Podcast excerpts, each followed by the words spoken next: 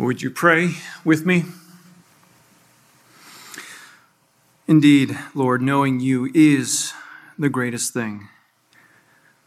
With you, knowing you, we can withstand anything that comes upon us in this world, knowing that we will be with you forever. Lord, we are here to sit under your word. Speak to us, O Lord. May the words of my mouth and the meditations of my heart be pleasing in your sight.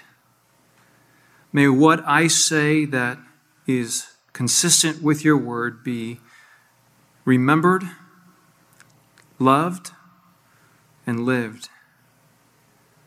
Lord, if there is anything that I say that is not true to your word, may it be quickly forgotten. But speak to us, Holy Spirit, illumine our minds and increase our love for you. Amen.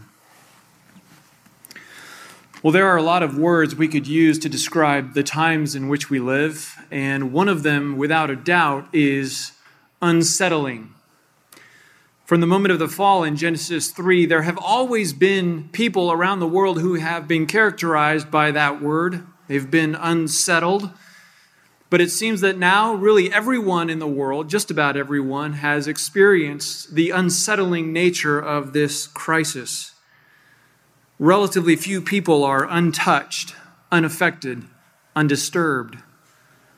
These are disturbing times, and disturbing times are revealing times. Jesus reminds us at the end of the Sermon on the Mount in Matthew 7 that the storms of life reveal the foundation of one's life. Those who are foolish enough to build their house on sand find that their life is falling apart when the storms come. But those who are wise and build their life on the rock of Christ and his teaching, though they might be locked in their house, they are warm and well Using a similar analogy in Ephesians 4, Paul says, Those who are immature and naive are blown here and there and everywhere by the wind and the, and the waves of doctrine and philosophy and false thinking. But those who know the truth are able to stand firm against anything that would seek to shake them from their solid ground. Like most storms, the winds of our time are not just blowing one direction, we're being hit from various directions, and the wind keeps changing. Is it possible to stand firm in such times? Is it even possible that someone might flourish in difficulty like this when they are unsettled? Well, not only is it possible to stand firm, and not only is it conceivable that someone might flourish, we are actually promised that we would do those things if we would ground our lives on the right foundation. And we find that ground set before us in our text for today, which is Psalm 1. So if you haven't already, I would invite you to open your Bible to Psalm 1. There's a lot of mystery behind the organization of the 150 Psalms. But what is clear is that Psalm 1 and Psalm 2 are intentionally placed at the beginning as a kind of introduction, or you might say a preface to the rest of the Psalms.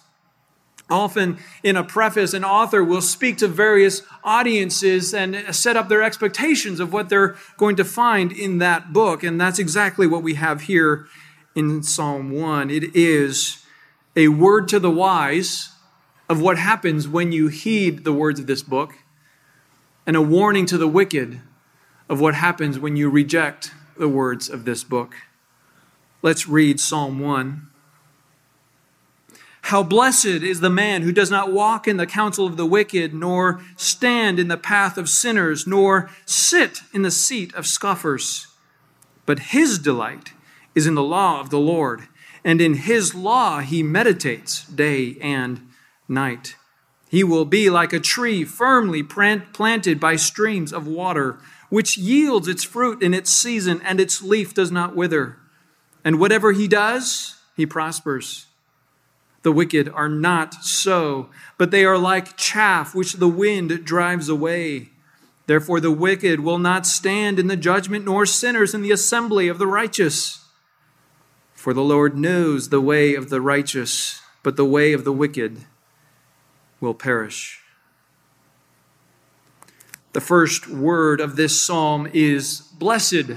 The NAS has how blessed, but really it's just blessed. And the concept of blessing is a major theme in the Old Testament. In fact, after Israel had received the law for the second time in Deuteronomy chapter 28, they are provided all of the blessings that will come upon those who obey God's law and all of the curses that will come upon those who disobey God's law. The concept of blessings in that sense has to do with tangible benefits of having God's favor. They refer to God's protection, His provision, and His kind providence in their lives. The Old Testament saints knew God was blessing them because generally life was going really well. Just think of Job. Since you're there at Psalm 1, just look at the previous page at Job 42, verse 12. It says, The Lord blessed the latter days of Job more than his beginning. And then it goes on to say that Job had more livestock, more children, more land, and more possessions than ever before. There are exceptions to this principle, but generally speaking, the blessing of God meant a physically and financially prosperous life. When we come to Psalm 1, we're not talking about that kind of blessing. Material prosperity is not the promise of this psalm. In fact, the Hebrew word for blessing, it's a different word than what we find in Job 42:12 and most of the Old Testament. It's a different type of blessing. This blessing is not outward tangible benefits a person receives when they have God's approval. It rather has to do with an inward condition of the heart. The other type of blessing has to do with what others see when you are blessed. This type of blessing has to do with what you feel when you are blessed. Specifically, this blessing means to be happy, joyful, satisfied, content. It is an inward state of peace and happiness that can exist in times of prosperity and in times of poverty. It's a joy that transcends circumstances. One of the few times this word is used outside of the Psalms and Proverbs is in 1 Kings and 2 Chronicles. The Queen of Sheba visits Solomon, and not only does she hear her, uh, his wisdom for herself, but she sees the effects of his wisdom on the kingdom of Israel. Her response is to say, How blessed are your men! How blessed are your servants who stand before you continually and hear your wisdom. Some translations reflect the meaning and they say, How happy are they? For everyone in Solomon's court, from the lowest servant to the highest official, it was a happy time. They were, their hearts were filled with joy because of the opportunity they had to listen to the wisdom of Solomon. On the other hand, a person can be blessed or happy or joyful in very difficult circumstances. Psalm 146, verse 5 says, Blessed is he whose help is the God of Jacob, whose hope is in the Lord his God. And then it goes on to praise the Lord for how he watches over the oppressed, the hungry, the widow, the fatherless, and the sojourner. The blessed life of Psalm 1 is one where you experience happiness, joy, contentment, and peace in your life. Regardless of the circumstances of your life, your marital status, your employment status, your financial status, your family relationships, your health, your troubled past, or your uncertain future, Psalm 1 teaches us today how to be happy joyful, content. Indeed, it teaches us how to flourish in a time of crisis. This is a message each one of us needs to hear. We are beings of perception, which means that we naturally live and think and feel based on the input of the five senses. And as we age and mature, our, perception increases, and we come to agree with Eliphaz, who said, Man is born to trouble as the sparks fly upward. And then Job later affirmed that statement by saying, man who is born of woman is few of days and full of trouble. We understand this. It doesn't matter the relative ease or the relative difficulty of your life. The reality is, we live under the curse of sin, and that curse affects everything around us and everything in us. Suffering, not unbridled happiness, is a tie that binds humanity. And were it not for God's grace, life would be misery. The only way to flourish, that is, to live a life that surpasses our perception, is to have our vision expanded by one who can see beyond what we can see, one whose knowledge of reality transcends our perception. And this is the role of Scripture in our lives. All of Scripture, but the Psalms in particular, shows us how understanding God's perception of reality transforms a person's experience of and response to the joys and sorrows of life. Now, with all of that in mind, we're going to look at Psalm 1 under three headings. The first heading is the source of the blessed life. The second heading, the strength of the blessed life. And the third heading, the sequel of the blessed life. Let's begin with the source of the blessed life. Look again at verses 1 and 2. How blessed is the man who does not walk in the counsel of the wicked, nor stand in the path of sinners, nor sit in the seat of scoffers. But his delight is in the law of the Lord, and in his law he meditates day and night. We have set before us here two competing sources of life. These, these are not the origin of life, these are the foundations upon which one builds your life. These are the two sources where you can go to, to think, to, to learn how to think and how to live. And whatever source you choose will determine where and with whom you will walk and stand and sit. That is, who become your influential companions. The book of Psalms divides humanity into two groups the righteous and the wicked. The, the righteous are those who know and love the Lord and who follow him, and thus they embrace the Lord's view of reality and life. And the wicked are those who do not know and follow the Lord, and they do not embrace his view of life, and so they come up with competing explanations and understandings of life and reality. So the wicked are not those who are on some dark extreme side of the spectrum of evil, nor are the righteous those who are on the brightest side of some spectrum of goodness. If you belong to the Lord, you are the righteous. And if you do not belong to the Lord, you are the wicked.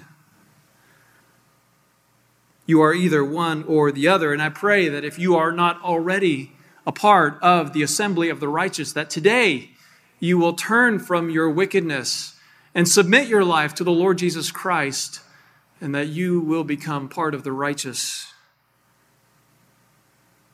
Everyone who is righteous begins this life in the assembly of the wicked. And it is only by God's grace and salvation that anyone is transferred from the kingdom of darkness into the kingdom of his beloved Son, the Lord Jesus Christ. And the challenge we all face as we come into this new life, joined to a new family, following a new master, is the challenge of learning to live life in a completely different way than what we've known. And so it is a common theme in Scripture that the people of God are called to be transformed in the way they think about everything and learn to adopt God's view of life.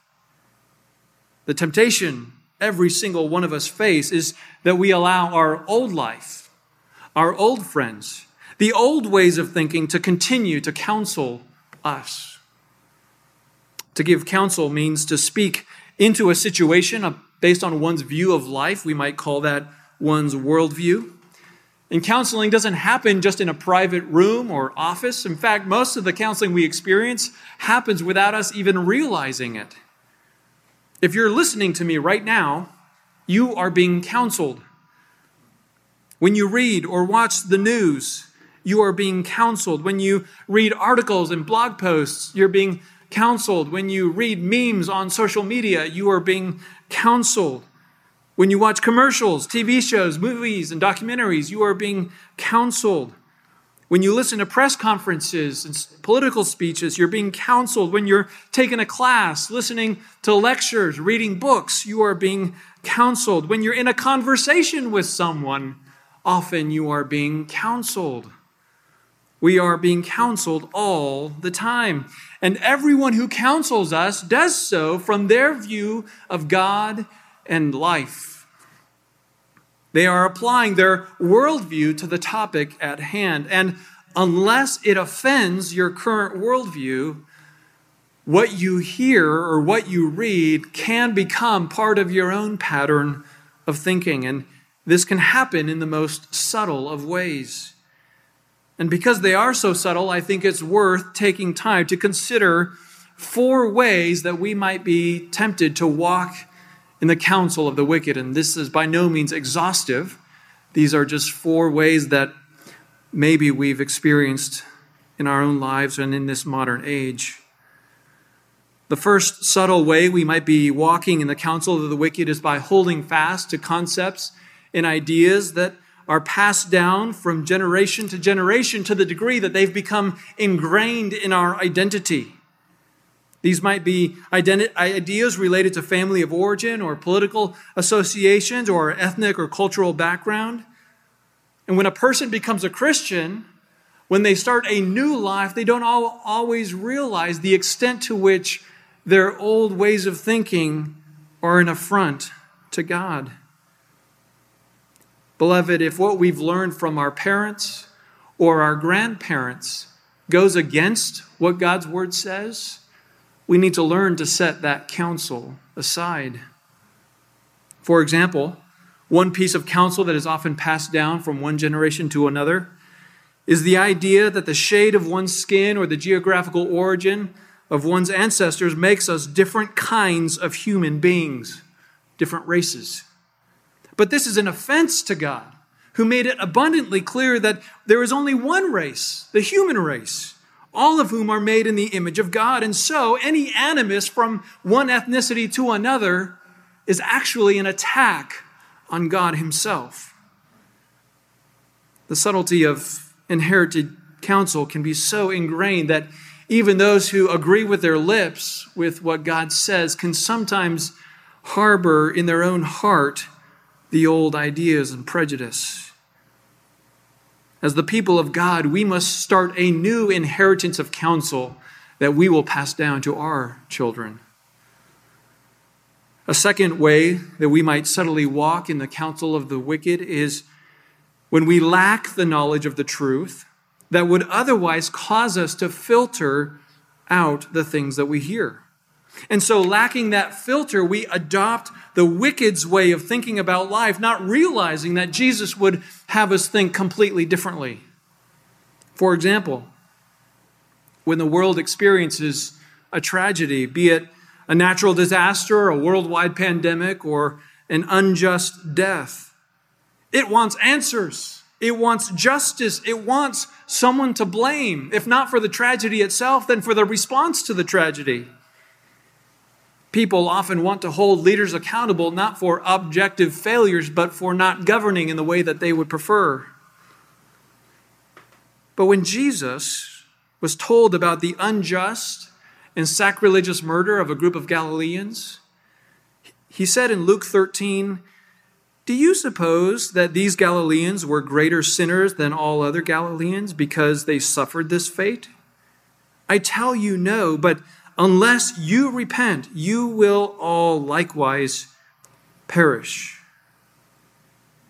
Jesus didn't make calls for justice. He didn't start a petition. He didn't hold a protest to raise awareness of the very real and systemic injustices of that time. No, he used a tragedy as an opportunity to call people to repentance because death comes to us all.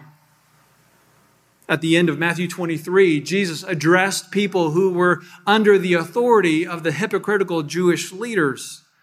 And instead of telling them to hold their leaders accountable, Jesus told them to honor and respect those hypocritical authorities and to submit to them and not follow their example.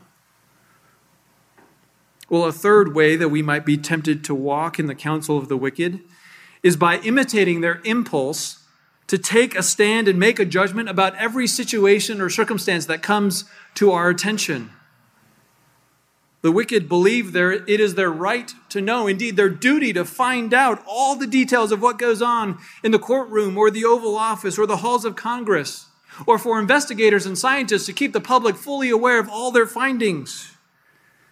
We live in a society of busybodies where we, the culture, not only have the right to know, but indeed we have the duty to be vocal expert witnesses in the court of public opinion.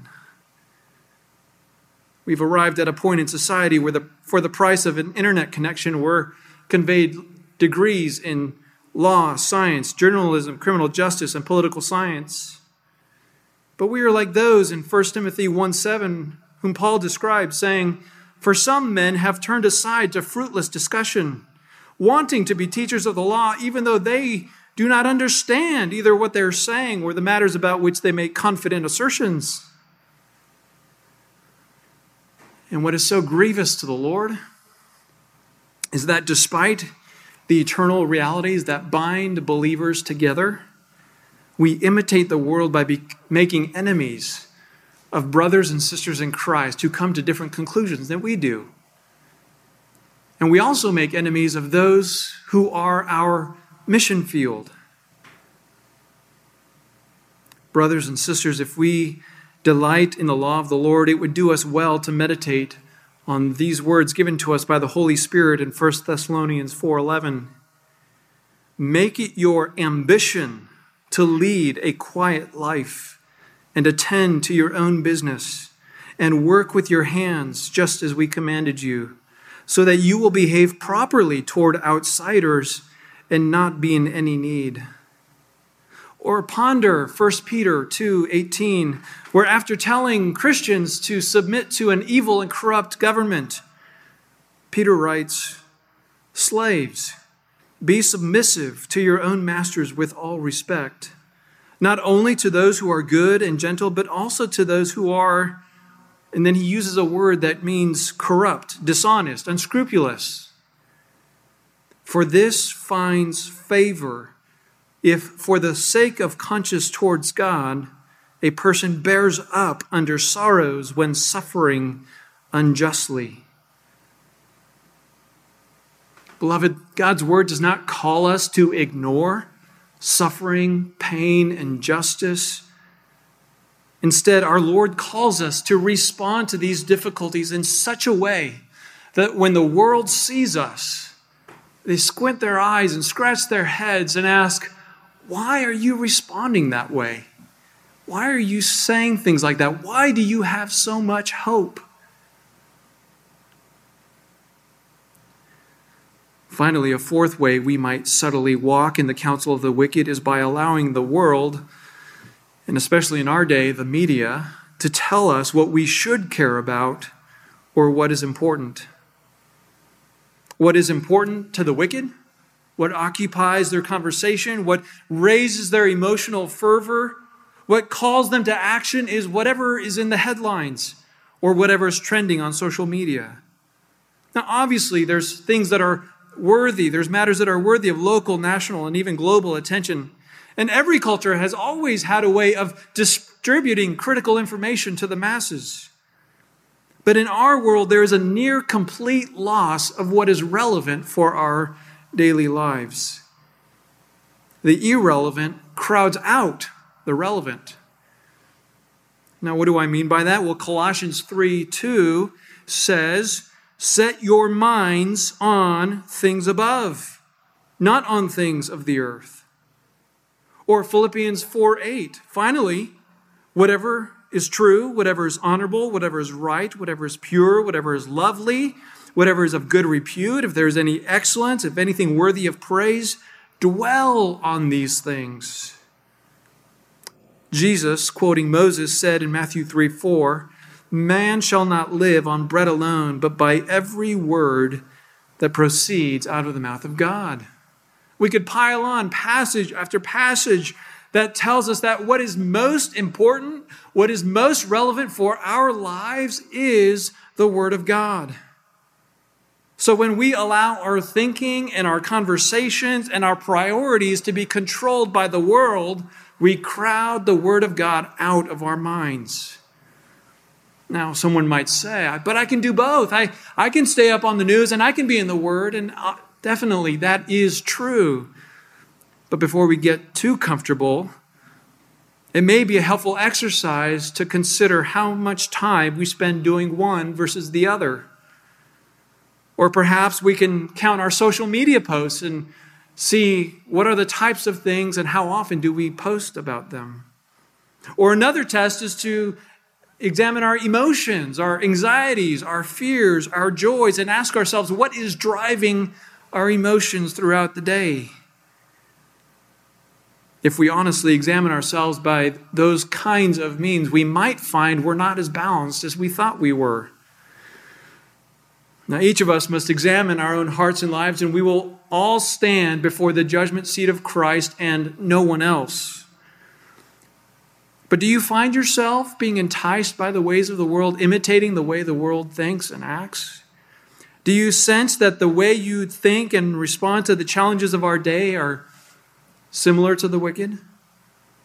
I would appeal to you to turn to the source of the blessed life. Verse 2 describes that source. Look at it again. But his delight is in the law of the Lord, and in his law he meditates day and night.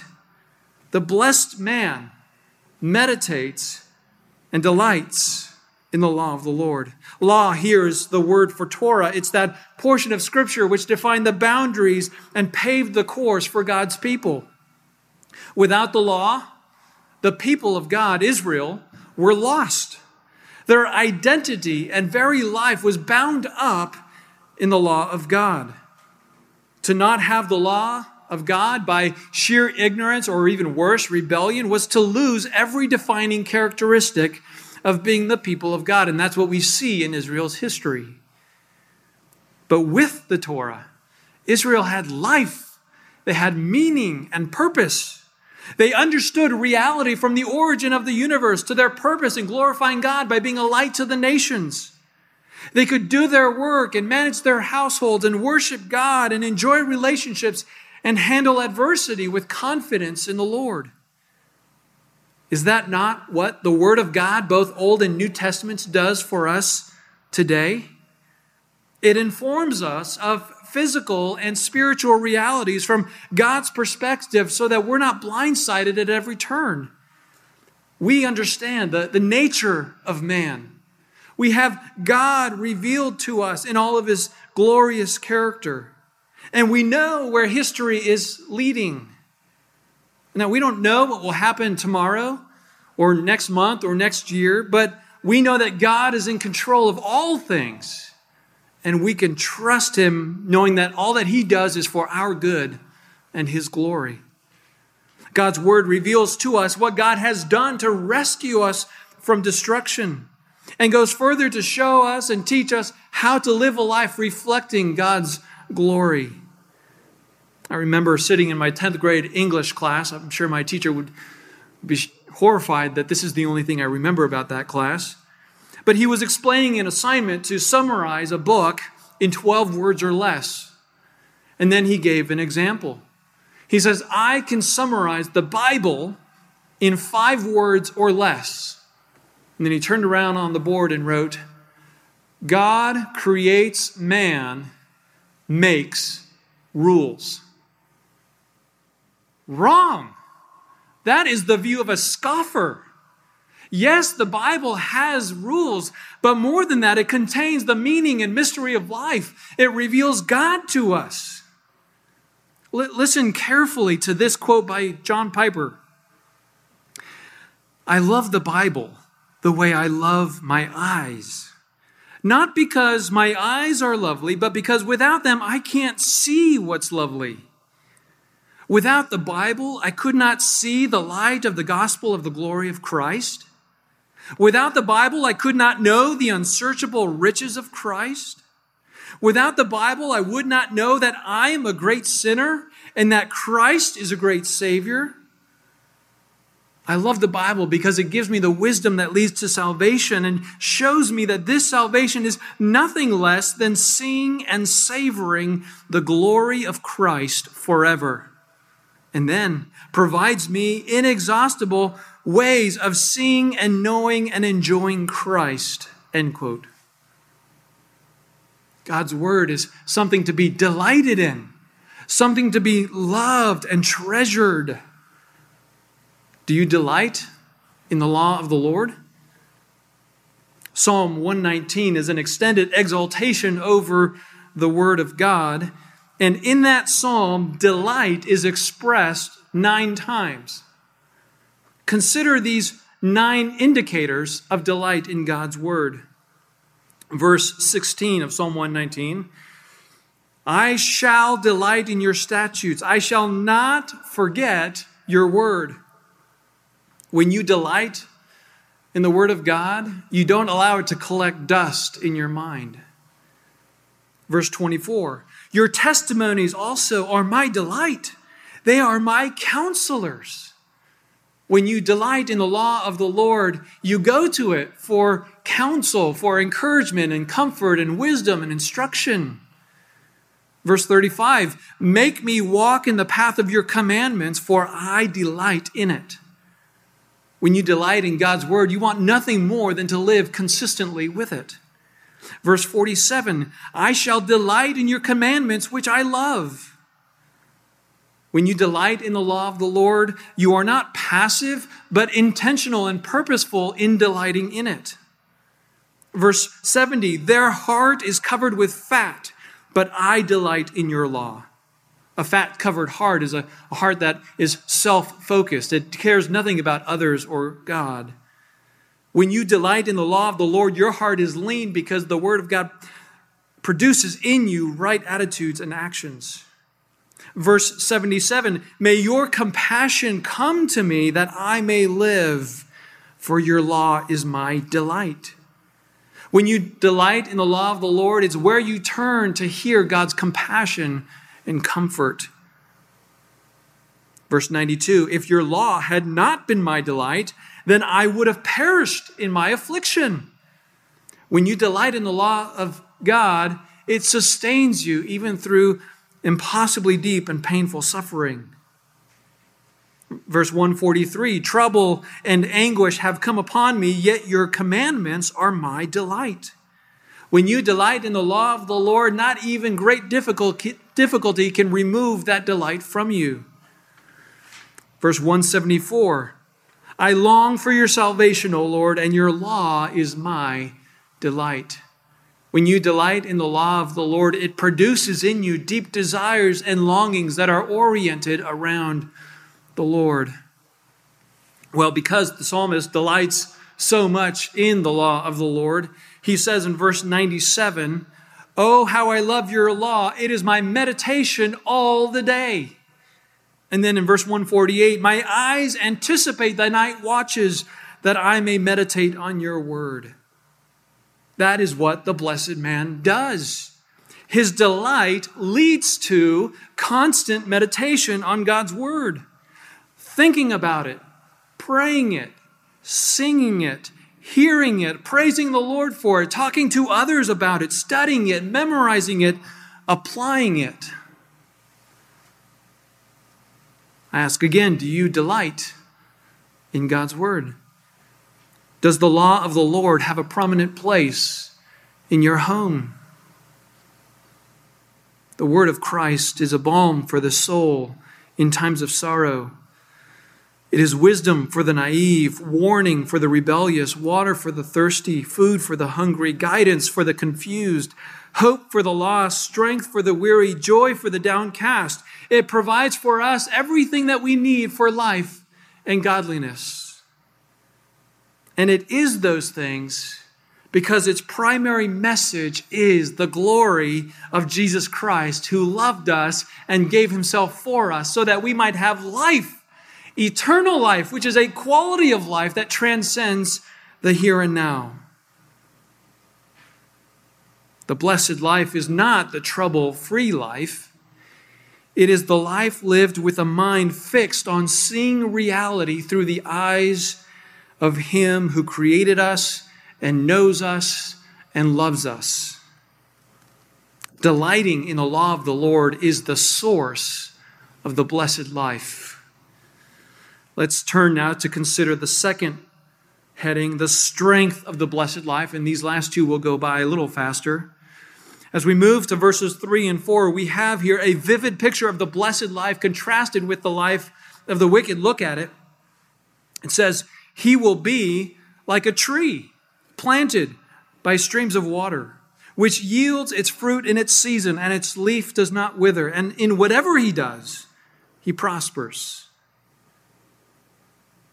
The image here speaks to the rescue, productiveness, and the fortitude of the righteous. It says, He is like a tree firmly planted by streams of water. The word planted actually has the idea of being transplanted. This tree was removed from a dry and weary land and planted in a lush and irrigated land. We who delight in God, like this tree, have been rescued from death. When God saves us, He transfers us out of the kingdom of darkness and into the kingdom of his beloved Son. This transplanted tree continually yields its fruit in its season. That is to say, it's alive and healthy. It produces according to its design. Spurgeon said, The man who delights in God's word, being taught by it, brings forth patience in the time of suffering, faith in the day of trial, and holy joy in the hour of prosperity. Fruitfulness, he says, is an essential quality of a gracious man, and that fruitfulness should be seasonable, unquote. The leaves on this tree don't wither. This tree is protected by disease and insects and termites and anything that would destroy it from within. And it's protected from lightning and storms and hurricanes that would topple it. This tree has fortitude. It weathers every storm and outlasts every season. And so it is with a blessed man and woman. Paul says in 2 Corinthians 4 We are afflicted in every way, but not crushed, perplexed, but not driven to despair, persecuted, but not forsaken, struck down, but not destroyed. The one who delights in the law of the Lord endures through droughts and storms. In summary, the psalmist here writes In whatever he does, he prospers. Now, before we start thinking about our bank accounts, consider that no tree has the prosperity for itself. Its productivity and prosperity benefit the owner and the passersby.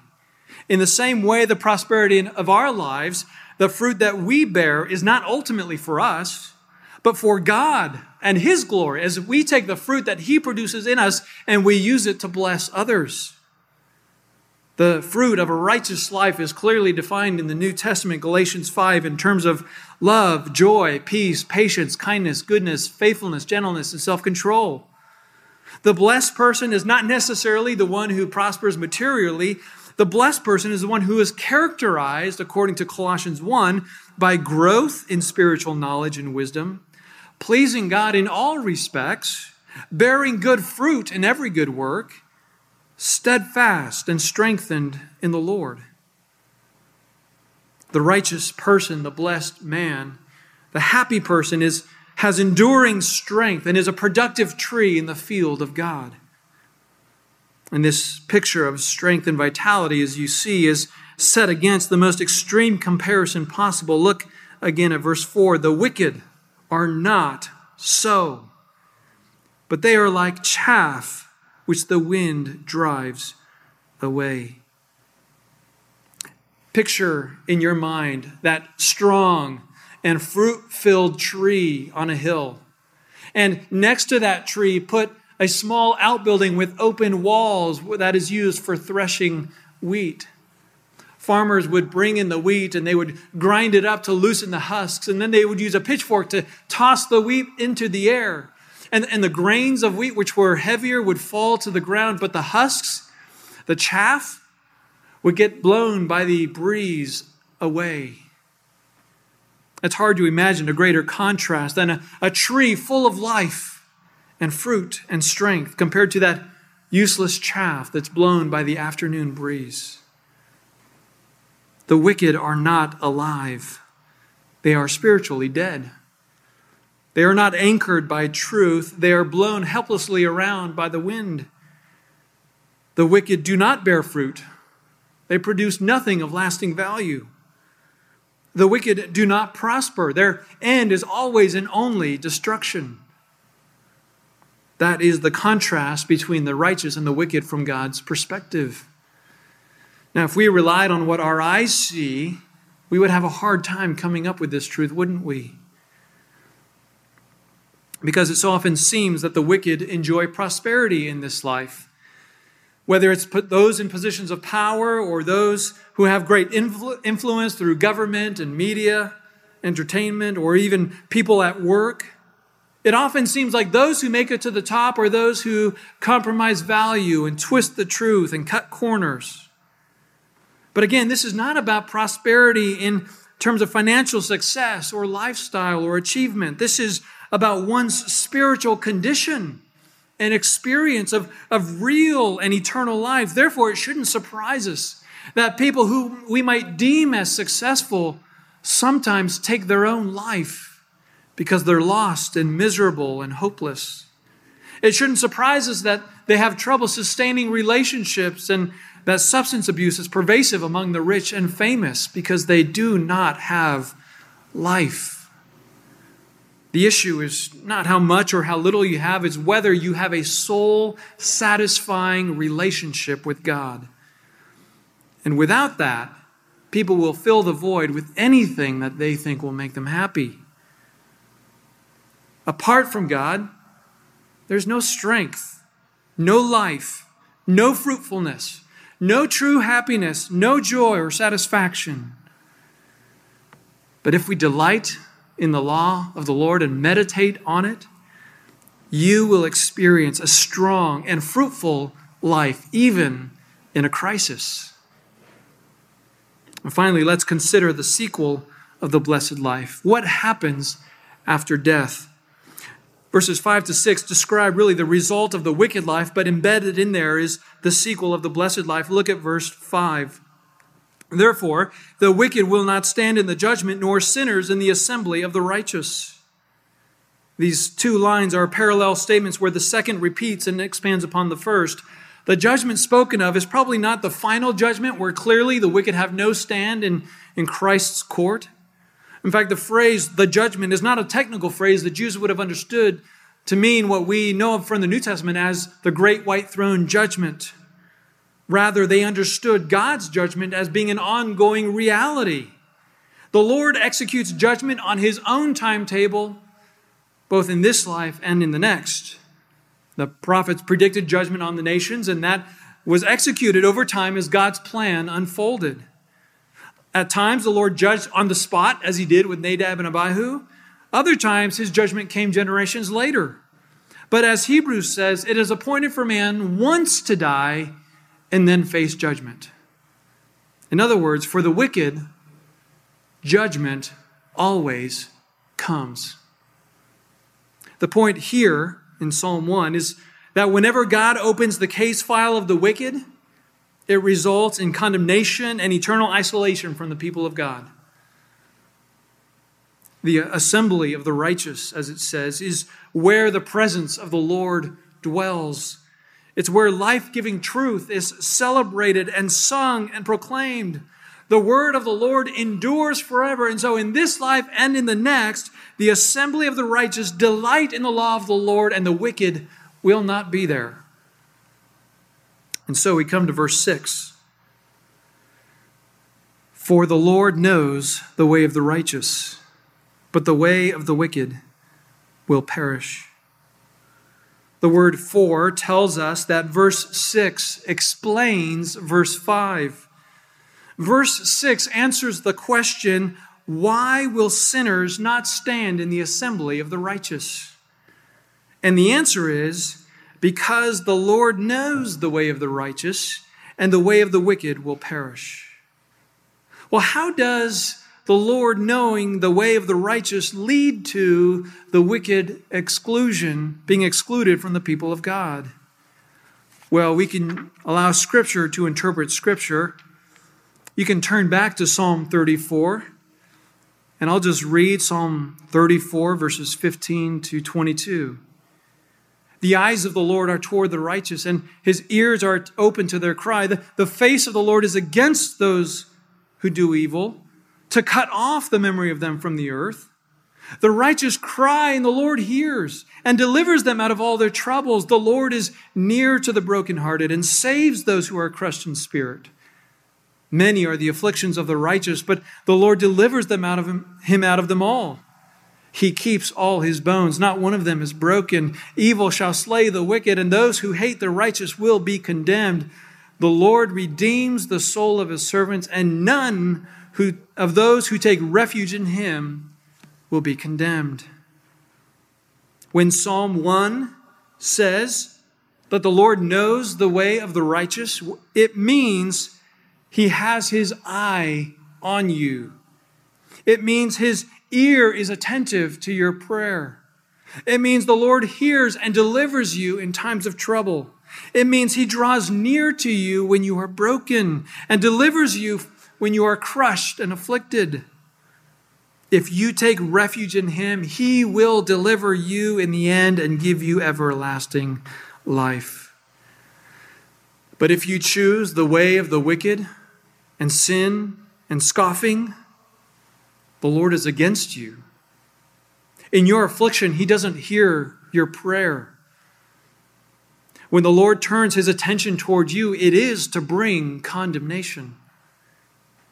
So, why will the wicked not stand in the assembly of the righteous? Because the Lord will not allow sinners to forever oppress those who belong to Him. No sinner will escape the judgment of God, and no righteous person will be forgotten by the Lord. Well, as we close, we have to answer the question that should be on the minds of anyone who is less than convinced that they are part of the assembly of the righteous. Friend, if you know that you are among the wicked, you know that you have not believed in and trusted in the Lord Jesus Christ and bowed the knee to him, or maybe you thought you had, but hearing this message, you realize you don't at all delight in the law of the Lord. I have good news for you. The Lord Himself offers a way for us to, to move from the assembly of the wicked to the assembly of the righteous and to escape the wrath of God that comes upon the wicked. You have to start by acknowledging that God is creator and that as the one who made us, He has the right and authority to rule over us and you need to confess and agree with him that you have violated his law and are justly due the condemnation that is coming upon you. But then you must delight in the knowledge of the Lord Jesus Christ that though he is and was God, he came to this earth as a man. He, he lived a perfect life and he died a death paying the, the penalty for sinners. And on the third day, he rose from the dead and ascended into heaven. And He doesn't just want you to believe in Him, He wants you to bow the knee and submit to Him as a gracious Lord and Master. You must die to the life that you've lived up to this point and start a new life based on a new source, the Word of God. When you confess your sin and bow the knee to Christ, He will forgive you. And not only does He forgive you, but he counts you among the righteous. He takes you from the wicked and puts you into the assembly of the righteous, and he gives you a new title, righteous, a new family. He makes you his child, and a new destiny welcomes you into eternity. So if you have not bowed the knee to Christ, confessed your sin today, and trust in Christ as Savior and Lord of your life. Well, how can we flourish in a crisis? By delighting in the law of the Lord and meditating on his law day and night and letting it govern our thoughts, our emotions, our priorities, our attitudes, and our actions. Let us pray. Our great God and Heavenly Father, what would we do apart from you? Indeed, we would be still in the assembly of the wicked. We would be lost in our sin. We would be headed for condemnation. But praise be to you that you have given us your Son, who has freed us by his work on the cross and his resurrection from the power and the penalty of sin. And you have given us your Spirit to give us new life and give us an illumination into your word that we might know and understand and believe. And you've empowered us by your Spirit to live that righteous life, delighting in your word. You've given us your instructions You've given us this revelation of you and your view of reality. God, may we be a people who delight in you.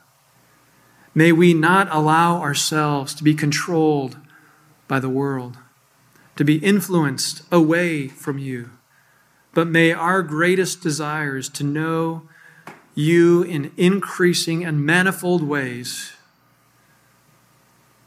for your glory's sake, we pray. Amen.